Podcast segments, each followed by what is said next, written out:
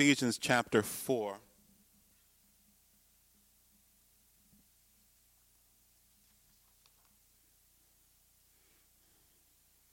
For weeks now, I've been discussing the church's need to be intentional.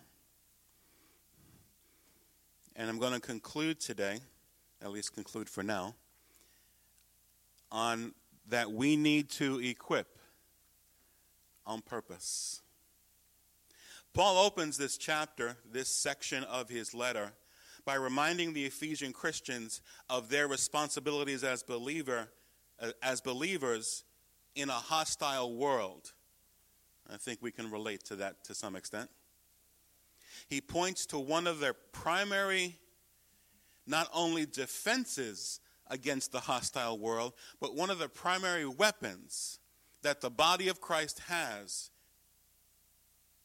in such a hostile environment, and that is unity. He starts in verse 2 where he says, We're to bear with one another. Then in verse 3, he says of chapter 4 that we're to keep the unity of the faith.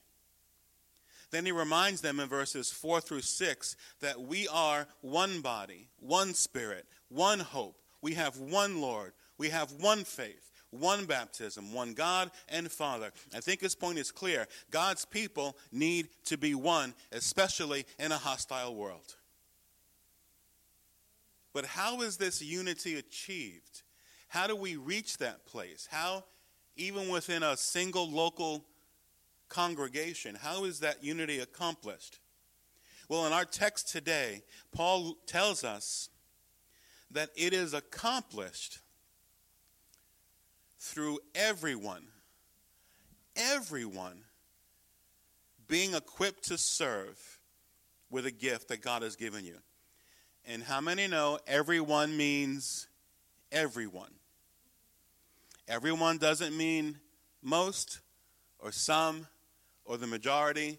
Everyone means everyone. Each one of us has been given something with which to serve the Master and to serve one another in the spirit of unity.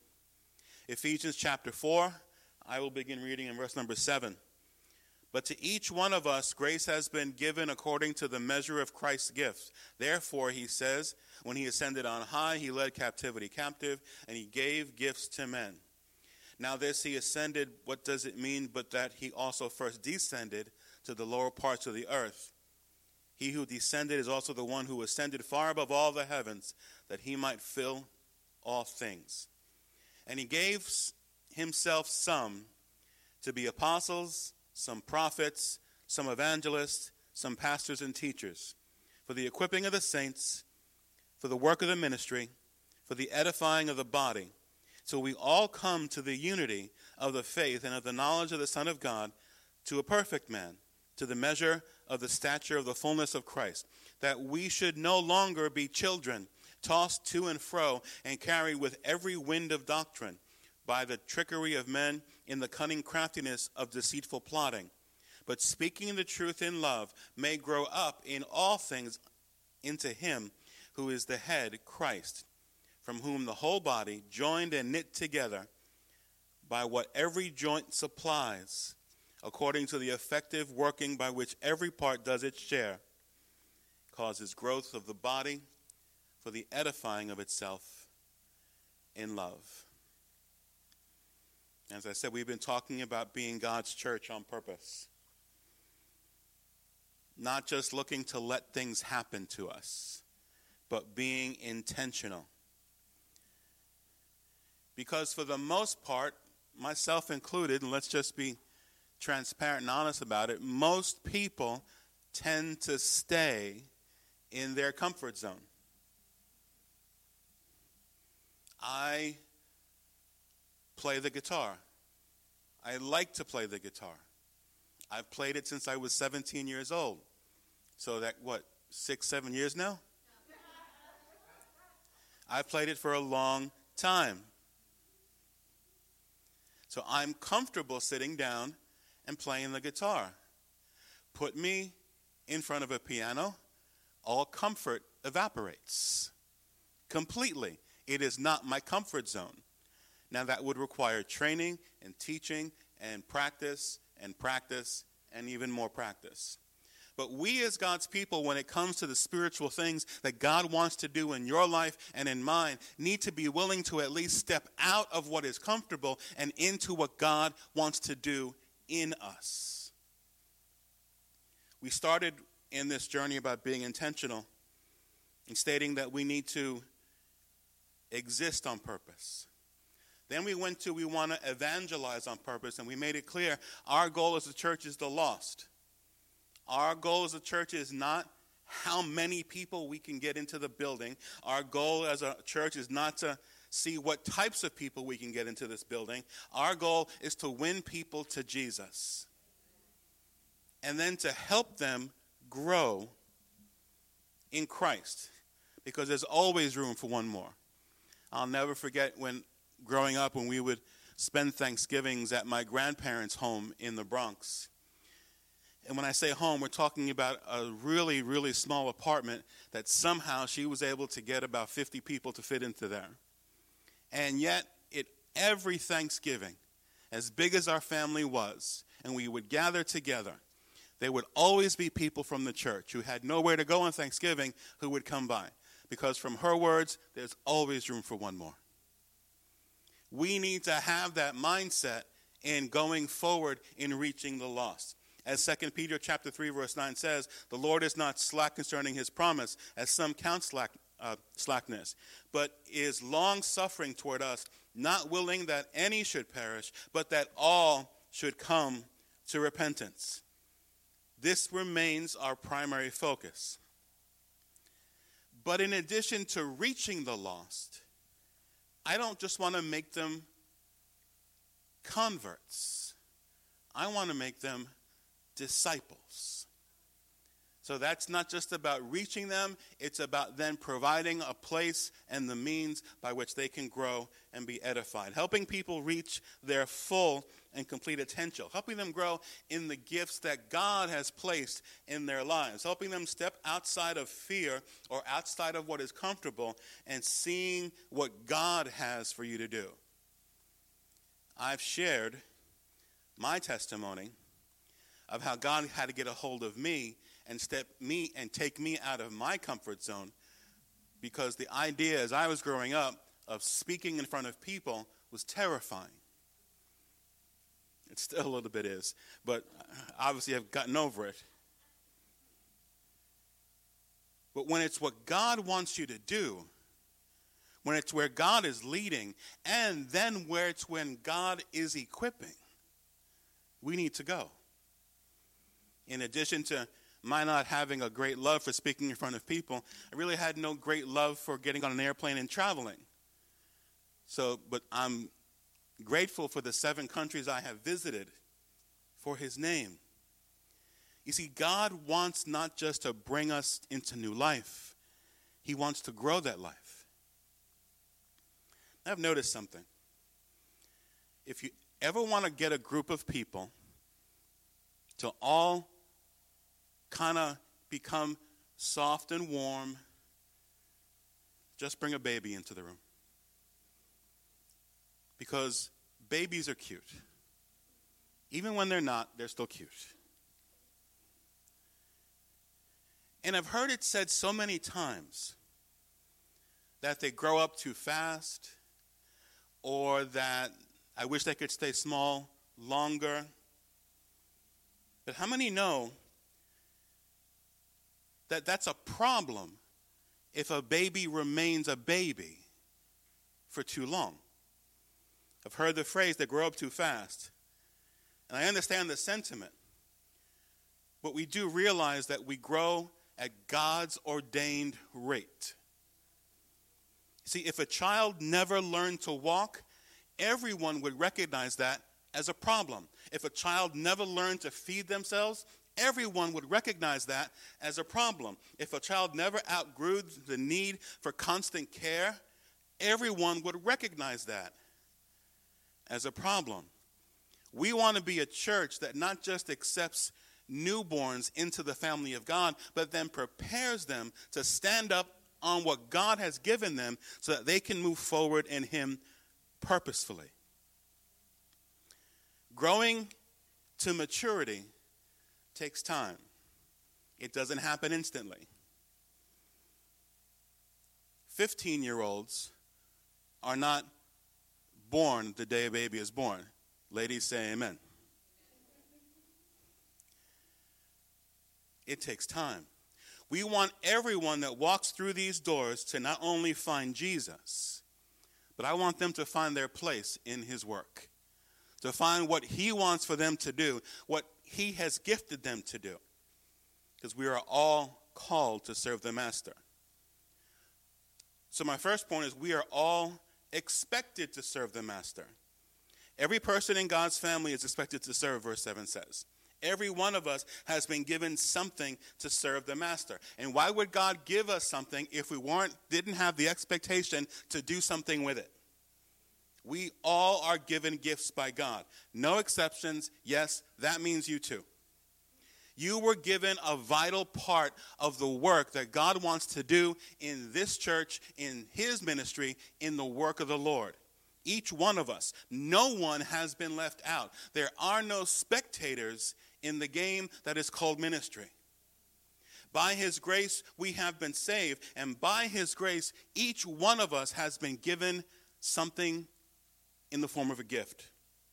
Now, we all have different gifts but all receive something.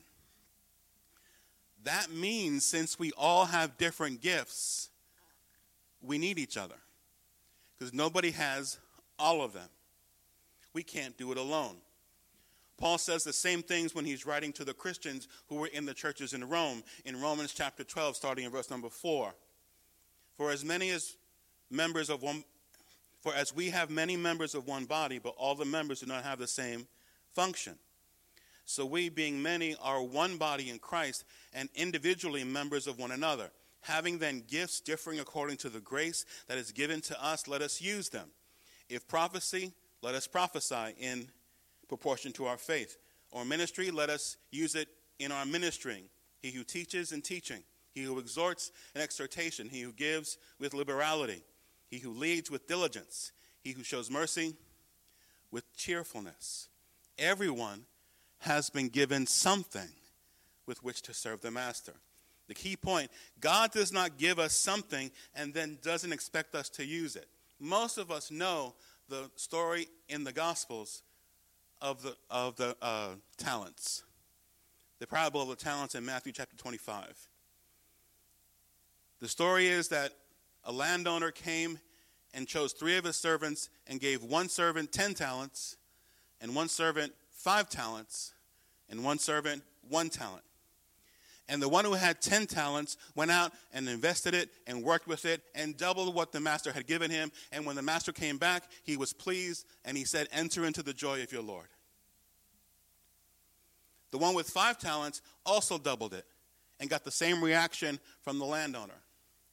The one with one talent hid the one talent because he wasn't sure he'd be able to double it, and he knew if he wasted it or lost it, that the master he served was diligent and he didn't want to disappoint him, so he hid it in the ground. And when the master came back, he presented that master with the same one talent that he gave him.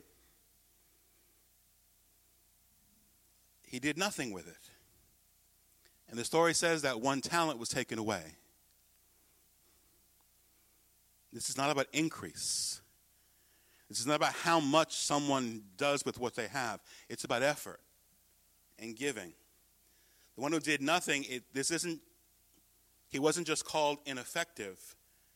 That passage in Matthew 25 calls him wicked and lazy. Yes, we all have a lot of growing to do. We all need to find focus and purpose in our lives. But there comes a time when the bib has to come off and we need to just go about doing what God has called us to do. Now, let's be clear. When you move forward, you'll make mistakes. If you're waiting to get to a point in life where you'll only go forward for God if you don't make any mistakes, you'll never go forward for God. Because we make mistakes every day of our lives. Well, I don't want to do anything that would displease the Lord. By that's just not going to be possible because none of us is perfect. We do our best. We want to please Him in every way we can. But we all make mistakes. That's how most of us learn. Growing in Christ doesn't mean just taking in knowledge, but it's also about giving from within to others. We're all expected to serve. In addition to all being expected to serve, we're all equipped to serve. Our responsibility as a church is to equip other people. The work of the ministry is not my job alone, it involves everybody. That is not why you have me here, to do the work of the ministry. According to the Bible, my primary function is to equip the saints to do the work of the ministry. This isn't about how much just money you give or alleviating an obligation. This is about getting involved in the work of the Lord. Now, He gave some of us to be leaders so that we don't do the work alone and then to equip others. Leaders are supposed to prepare God's people for works of service. That's why we do it together. When it comes to some of the things we want to do this fall, we're going to do them together. When it comes to our times of prayer on Wednesday night, it's not me leading. We're coming to pray together. It really isn't a full Christian experience if all we do is come and just kind of take it in. We need to be prepared to serve. Christians were made for, for service, not for storage. Service for the Lord begins with willingness. I need to make this point clear. This is not about ability. This is not about talent. This is not about having certain gifts or certain skills. God doesn't call someone because they sing nice, or call someone because they speak well, or call someone because they're gifted in this area or that area. God calls people because He's God, and that's the end of the conversation. Are we willing? That's where this starts. No one can do everything, but we're all supposed to do something for His glory. So, since we expect people to serve, we equip them to serve and even encourage them to serve. And what happens when we equip people to serve and encourage them? Maturity happens. We grow. We're no longer children, that passage said, but mature, able to be used by the Lord in any situation. We grow in faith, we grow in mercy, and we grow in love. We grow in faith because we encourage one another and we realize that no matter what we go through, God can. God can, church. But, Pastor, you don't know what I'm going through. But I know God can. But you know how, how far behind I have fallen on things. But God can. But you know how sick I am. But God can. We grow in faith. We also grow in mercy. Now, we like talking about growing in faith. Growing in mercy is a different thing.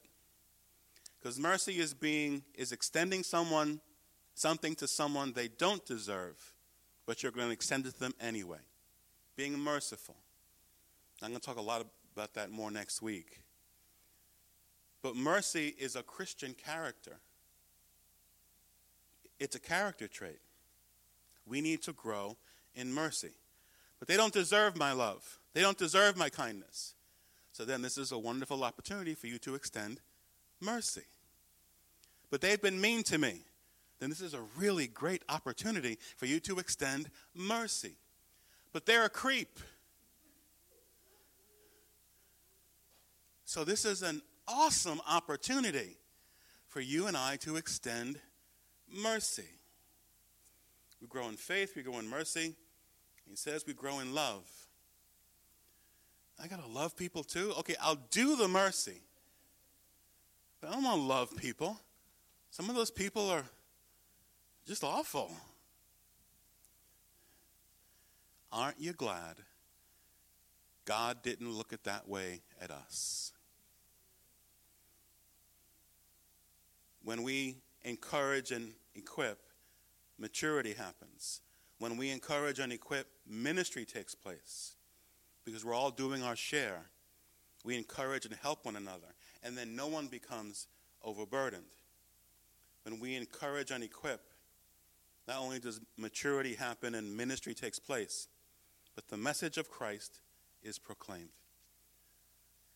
In the Gospel of John, chapter 13, Jesus made it clear by this men will know you are my disciples if you have love one for another. In other places throughout Paul's letters, he makes it clear to us that one of the primary ways the world will see Christ, will see God, and want God is the way his people are with one another. How we love one another, how we work with one another, how we encourage one another the church needs to and was always designed to be a witness to the world. That's where they get to understand true unity. That's where they get to say, you know, I don't understand what they got going on over there, but I want some of that. I want to be a part of it. And all that works to make a healthy and growing church. Matthew chapter 28, verse number 19 and 20. We know the verses very well.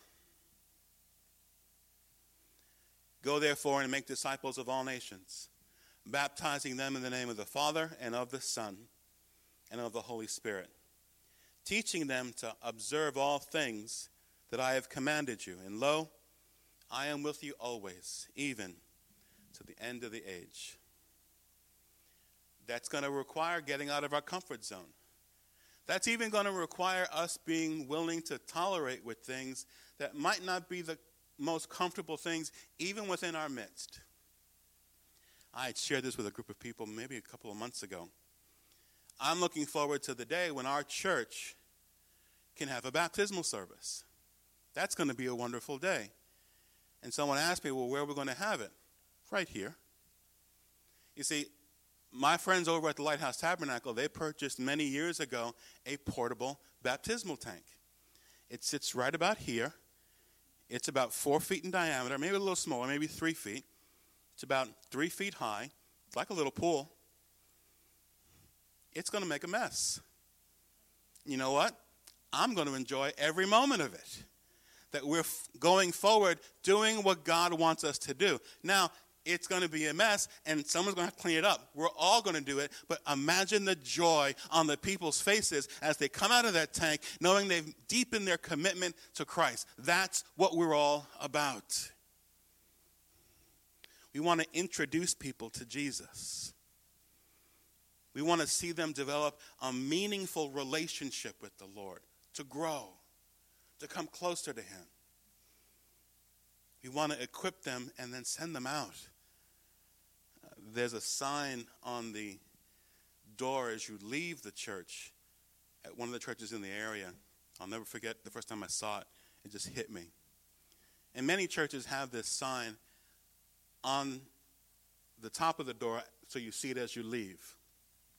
And it simply says, You are now entering the mission field. Do we really get that sense? That here is where we learn here is where we encourage. Here is where we support one another. Here is where we feed into each other's lives and serve and help one another. Because then we go into the mission field where not everybody's friendly. I know they're always friendly to all of you because you're all so wonderful. But sometimes you might encounter some unfriendly people. Sometimes you might encounter some people hostile to the name of Jesus. Sometimes you might even encounter people who think you're completely off the wall for serving God. So, isn't it good to have a place where that's not true? That we can come together and support one another because our mission is not here. Our mission is to go out into the mission field. Every one of you has been given a gift.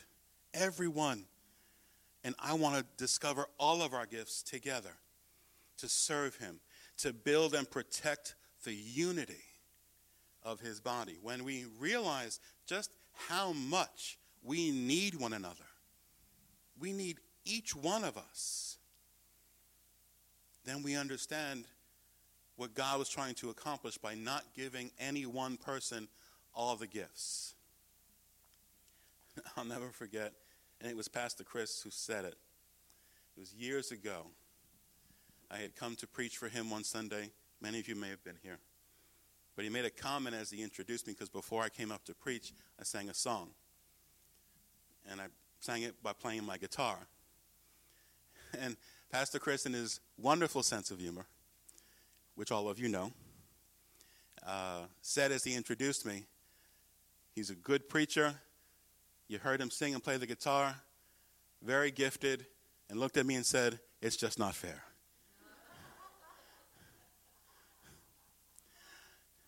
he was joking. I know Chris's heart. But we can't think that way. Because whatever gifts God has given you, it's to serve not only Him, but His people. And that's for all of us.